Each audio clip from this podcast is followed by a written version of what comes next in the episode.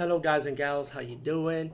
Today I'll be talking about an awesome way to start your free podcast, and I mean free. No catch, no gimmicks. It's totally free, easy to edit, easy to record, and easy to promote and monetize your podcast. It's called Anchor.fm, and I highly recommend you, guys and gals, check it out and start your own podcast and let your voice be heard. And also, don't forget to listen to Wild Dork Podcast and tell them that I sent you and that you have it from me. So you get more people to join Anchor.fm. You will not be disappointed because they will also put your podcast in other platforms and then make it very, very much easier for you. Have a great day, everybody. Hey everyone, how you doing? Today we talk about the movie Silent Night, Deadly Night Part 3. And this was one I saw years ago, man. Um, I think I reviewed 1, 2, and Part 4 and the remake on my channel. But I never reviewed 3 and 5. I don't know why. Just they had a chance to review it at the time. 4, I kind of fast forward ahead because 4 was kind of like a different movie to me. Because I think the original title for 4 was Initiation and they just slapped the Silent Night Deadly Night 4 just to build franchise around it. So to me, that was a totally different movie you know. But how I feel about it, well, you gotta check my review on that one. But part three to me is like a what it is is a continuation of part two, you know. And the killer Santa Claus in part two, who's the brother of the first Santa Claus killer, um, he got older now. He's in a coma, and you got these doctors working with this blind lady, who to have a dream like a psychic link with the with the killer from the second movie right? But she didn't know that. But for some reason, her link and and and the Killer Santa Claus link have a bond. Like they, like she can see through his soul, like see what his goes on in his mind. And the funny thing about this Killer Santa Claus in this one, in the hospital, like he got his brain is out in the open, and I'm like, what the fuck? Now I saw this movie one time, so my perception of the movie was like, wow, it was amazing, it's good, it's cool.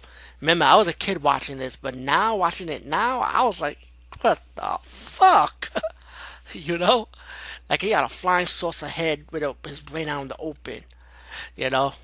So as the movie progressed, the blind the blind girl went with her brother to her grandmother's house with his girlfriend, while you got the killer killer the killer from the, wakes up and I can't call him Killer Santa Claus because really, really, throughout this whole fucking movie, he doesn't even have the Santa Claus outfit. Believe it or not, no, he does not.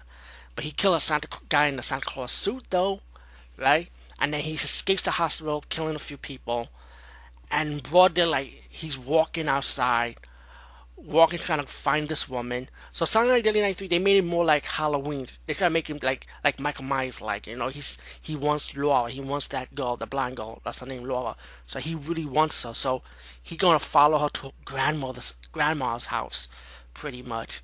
But for some reason nobody don't notice this guy in the in the fucking hospital gown with his brain exposed. And I know people's gonna like defend it because it's Bill Moseley, you know, back in the days where he's blown up now but still, I don't care. Cause come on, man, it's too, it's too stupid, man. You know, and I know don't take it seriously, whatever. But I, I know, okay. But still, you gotta ask yourself that question. Really, I mean, imagine seeing some guy like that in broad daylight, walking, his brain is exposed, hospital gowned. Anyway, he hitchhikes a ride. He kills the driver, goes into grandmother's house while Laura, her brother, and his girlfriend are in the car before him and somehow he got the head start already at the grandmother's house.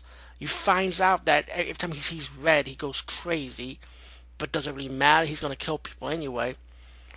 Well, anyway, the guy kills the grandmother, and he's still around the house hiding while our victims already arrive at the house. The blind girl and the girlfriend of the brother wander in the house, you know, gonna have fun while the sister, the blind girl, wondering like, there's some changes, something's not right. Where's grandma? You know, they can't find grandma.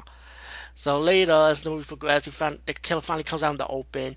The brother trying to stop the killer, he fails. He kills the girlfriend, and then the blind girl pretty much has to survive around the house against the killer. You know. Um, while you got the detectives, of course, trying to drive by, trying to get into the house on time, and you know, it's, it's this movie. Um, you know, it's it's early. It's no, actually, this movie came in the late '80s. I remember it was '89, not early '90s. Well, late '80s, early '90s. Why not? Um, Laura Harris, she she plays the girlfriend in this movie. Super pretty, by the way. Oh my god, I had a major crush on Laura Harris, or Laura Harris, excuse me, when she did Lambada, the movie Lambada, shaking that little cute ass. Yo, I gotta be real, man. That was like a cute little ass. But anyway, uh, Saturday Night Deadly Night 3, I, I, enjoyed it though, you know. When I first seen it, I liked it, but now looking at it now, it's, it's a different, it's a different story now. But like I said, I enjoy it for what it is, though. It's not great or nothing, but hey, at least it's a fair sequel, so I'll give it that. Peace, guys, and see you later.